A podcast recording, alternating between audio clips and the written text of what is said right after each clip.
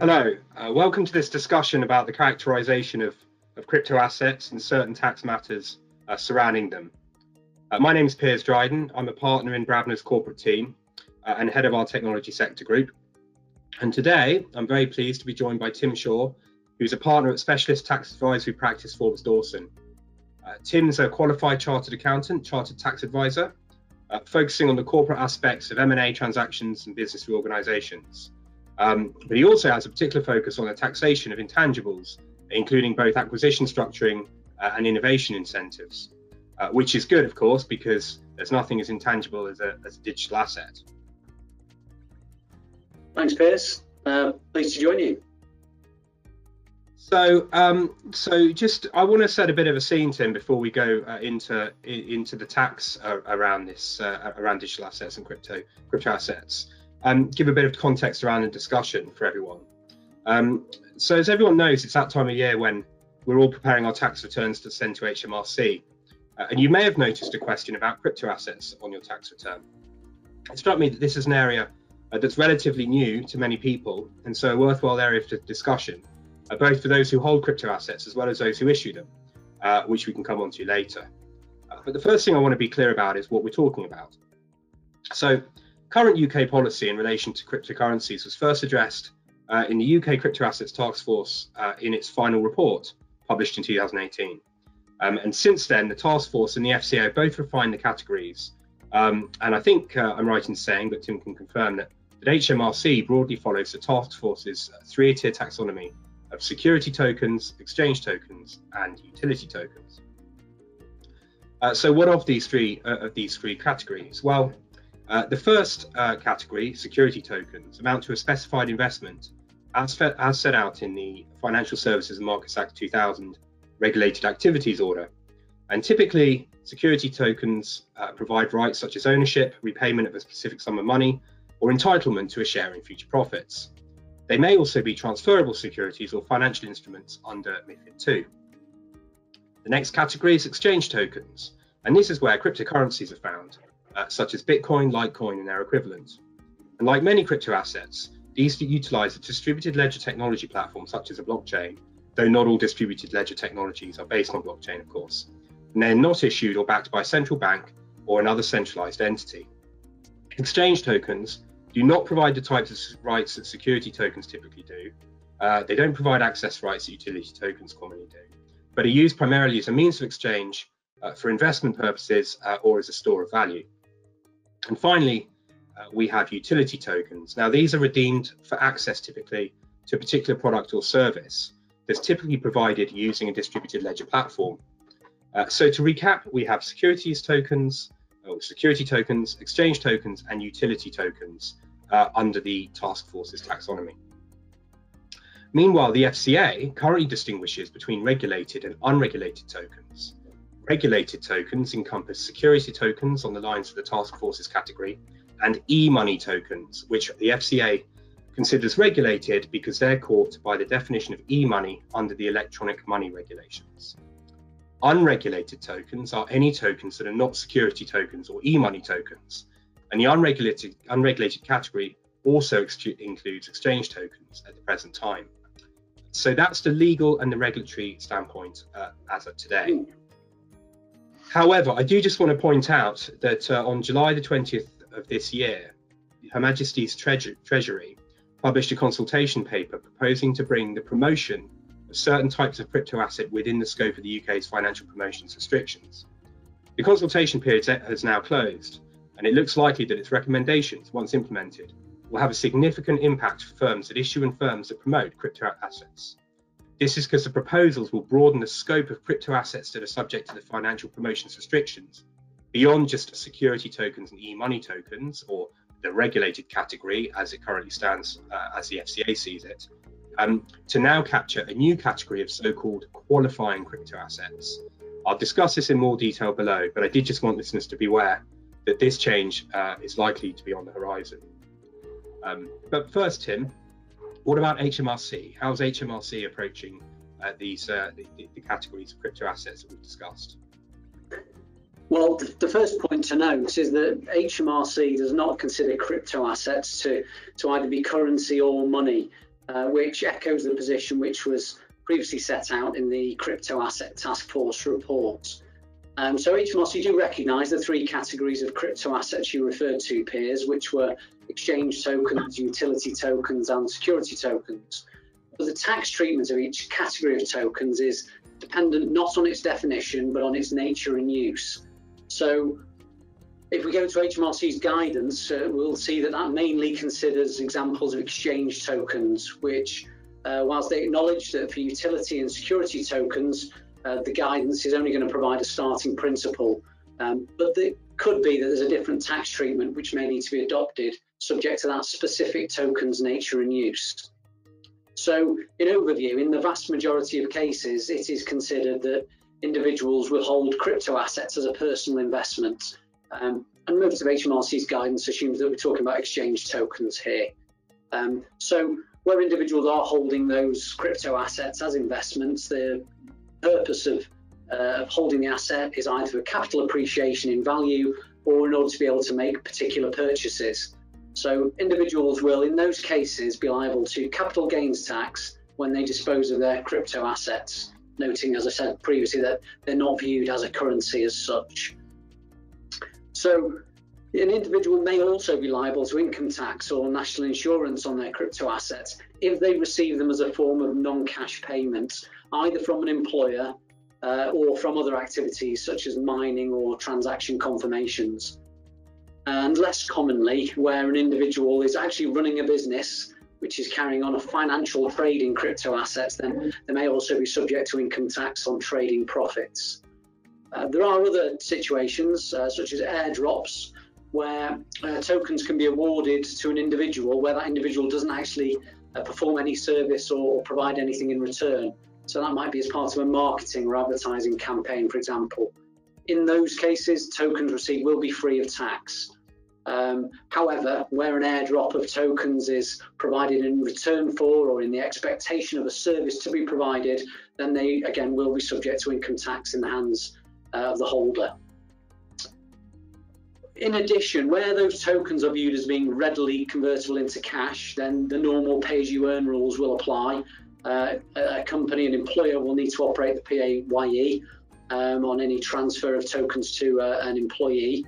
Um, and, and, and, where PAYE doesn't apply, the individual should report the transaction on their self-assessment tax return. After that initial uh, receipts of tokens, any future disposal of that asset would then be back to capital gains tax on any future increase in value. Now, if we, if we go back uh, to maybe uh, when crypto assets started to emerge and individuals started to speculate in Bitcoin, for example, there was a view that this could be seen as being akin to spread betting or gambling. And of course, there's an exemption from tax on, on uh, earnings from gambling. However, HMRC have confirmed that their view is that the buying and selling of crypto assets is not gambling. Um, so you will be into the, in most cases, capital gains tax regime. Um, it's also worth touching on inheritance tax. So crypto assets are property for inheritance tax purposes. Therefore, the value of any tokens that an individual holds will form part of their estate. Uh, the slight distinction um, uh, from, uh, as we say, a typical asset is that in HMRC's view, the, the crypto asset, uh, its location will be attached to the location of the individual. Uh, whereas with other types of assets, you may have a, a, difference between the residence or location of the individual and the location of the asset itself, which can make a difference for inheritance tax purposes, particularly in the case of non-UK domiciled individual.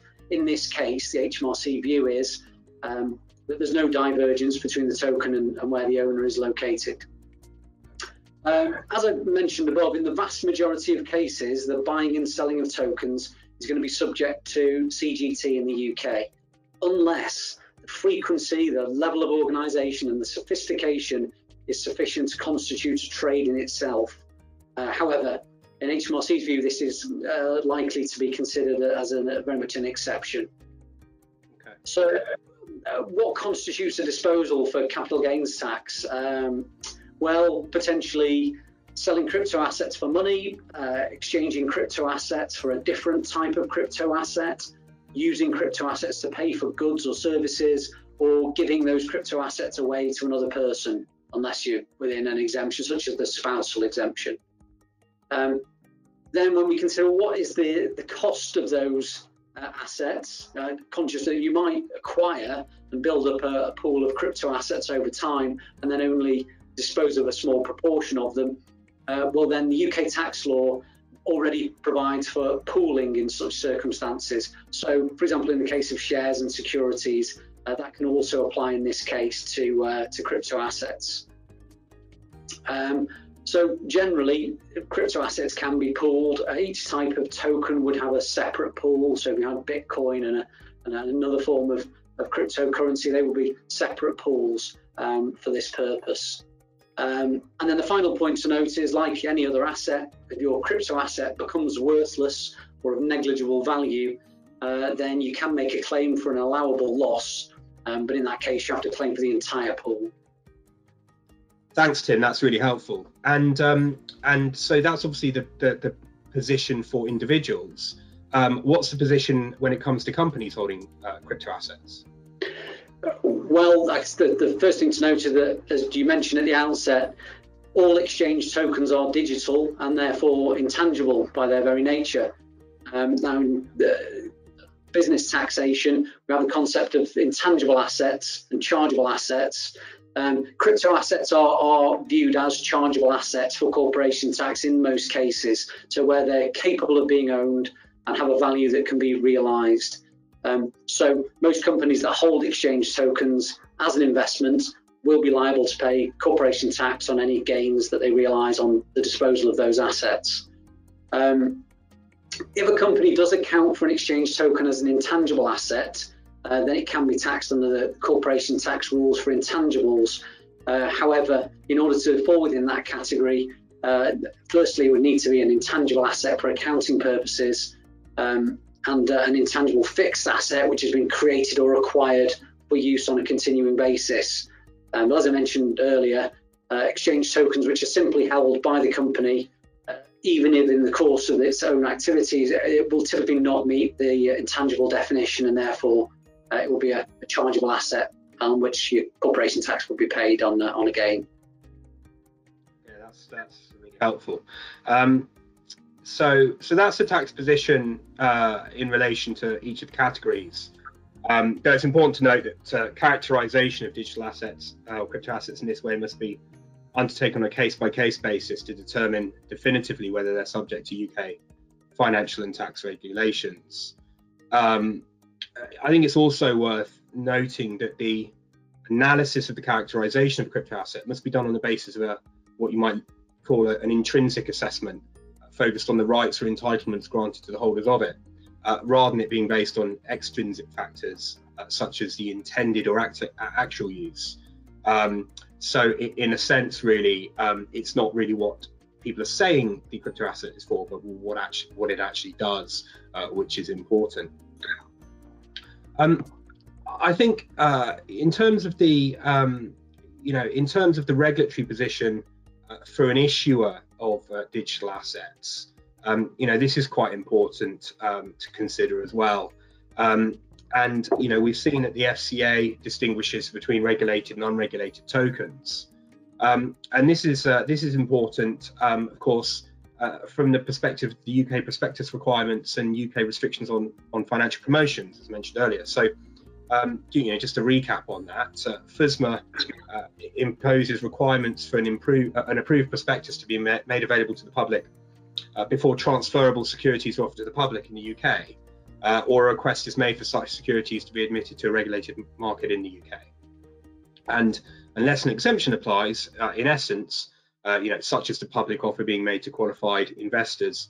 A detailed prospectus containing prescribed content uh, must be drawn up, approved by the FCA uh, or an equivalent EEA regulator uh, if the UK is not the home state of the issuer, uh, published and made available in advance of the offering. Um, so we need to look carefully um, at, at the characterization of the crypto asset in question to see if it's characterized as a transferable security, uh, to see if the prospectus rules will apply and whether the issuer will need to comply with them. Um, referring back to the FCA guidance as it stands now, we can see that utility tokens and exchange tokens are not considered to be regulated uh, but security tokens are, so care needs to be taken when looking at issuing security tokens to comply with the prospectus rules. Um, looking again at the uh, restriction on financial promotions, uh, this also needs to be considered alongside the prospectus rules, which are separate. Um, and uh, with respect to the financial promotions rules, a person who is effectively not appropriately authorised must not, in course of uh, business, communicate an invitation or inducement to engage in investment activity in a way which is capable of having an effect in the UK, unless such a communication is communicated uh, or sorry is approved by an appropriately authorised person uh, or otherwise an exemption applies.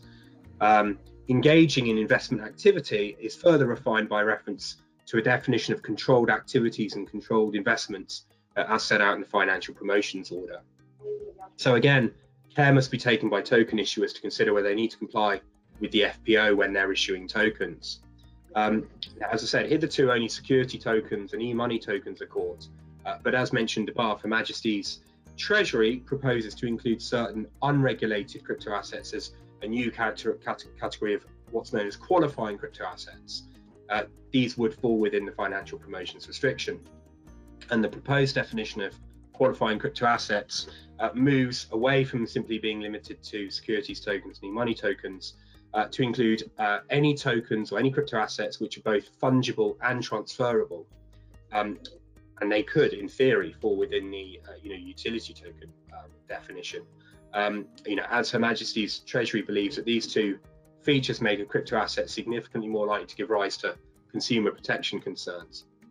So I think it's worth uh, bearing that in mind. Um, it's also important to note uh, that when these recommendations are implemented, there's probably almost certainly won't be a, a transition period. So any companies that are involved with um, with promoting or issuing crypto assets will need to be alive to the fact that uh, the regulatory burden on them uh, is likely to be uh, significantly increased um, if they are issuing tokens which are uh, both uh, both transferable and fungible. So Tim, um, what about issuers then? Issuers of, of crypto assets. Uh, what are the tax implications for them of issuing the crypto assets uh, into the market? Well, the current HMRC guidance is is quite explicit in stating when, as it as it covers businesses, um, that it only applies to crypto asset exchange tokens. Uh, so it doesn't explicitly apply, for example, to the issue of tokens under an ICO or another event. Um, so HMRC, uh, they do acknowledge that the existence of the other types of crypto assets, security tokens and utility tokens, but uh, as it stands, they're keeping their powder dry as to what their view is going to be on, on how um, the issue of those tokens should be taxed, which they've stated will be addressed in future guidance, uh, also noting their views may evolve further as the sector develops. Um, but if we look at the facts of each case uh, and then seek to apply the relevant tax provisions uh, to what has actually taken place, then um, we can start to form a view as to how an ICO should be dealt with. Uh, so the first question is, is an issue of tokens uh, a disposal well, yeah, the answer is it depends. Uh, and we're going to fall back to my earlier comments around the exact nature of the token and the transaction involved. So, whilst in most cases the expectation would be that where a token is created by a company, which is then issued or transferred in exchange either for money or another crypto asset, then that would represent a disposal, uh, which would be subject to corporation tax in the hands of the issuing company. However, it does seem that where a security token um, is created with rights and characteristics which are akin to a share or a security, um, then they could potentially be subscribed for without giving rise to a taxable receipt in the hands of the issuer. Um, but again, we come back to nature and use and the, the facts and circumstances. Uh, the, the, other point to note, which of course we, which we shouldn't lose sight of on, on the issue of a token, and if we're talking about tokens that look like a security, just think about stamp duty. Um, now, HMRC have stated that whilst in principle stamp duty and the uh, lesser referred to stamp duty reserve tax uh, can potentially apply to the transfer of securities, uh, it, the transfer of the security would need to meet the definition of stock or marketable security. Um, and uh, HMRC's current view is that exchange tokens would not be likely to meet the definition of stock or marketable security or, or chargeable securities, and hence stamp duty is unlikely to apply to the transfer. However, in the case of tokens which are given as consideration, these could potentially be classed as money's worth, uh, and in that case, stamp duty reserve tax at, at half a percent might apply. So um, it's a, it, it's one to be wary of, and, and that would need to be analysed on a transaction by transaction basis. That's really helpful. Thank you. I'll be really interested to see as things evolve where we end up with um, with digital collectibles as well. Uh, you know, CryptoKitties were obviously all of the rage previously. Um, you know, and we've been seeing lots and lots of uh, crypto art and digital asset, uh, you know, art being created as well and and traded. So my expectation is that'll probably be seen as as property in the usual way um, and taxed, albeit you know intangible property, but you know perhaps something for us to look at uh, at a later date. Um, so thank you, Tim. That's been very very interesting and, and helpful. Hopefully that's been a, a, useful overview for everybody of the of the regulatory position on these uh, on these crypto assets, of the tax position, um, both from an individual corporation standpoint and the issuer. Um, and obviously, you know, things are going to evolve and change, and we will, of course, keep you up to date uh, as they do so. So, uh, with that in mind, um, I just want to thank Tim very much uh, for um, joining us today. Uh, so, wishing you all well, um, and thank you again for joining us. Thank you. Thanks, Piers.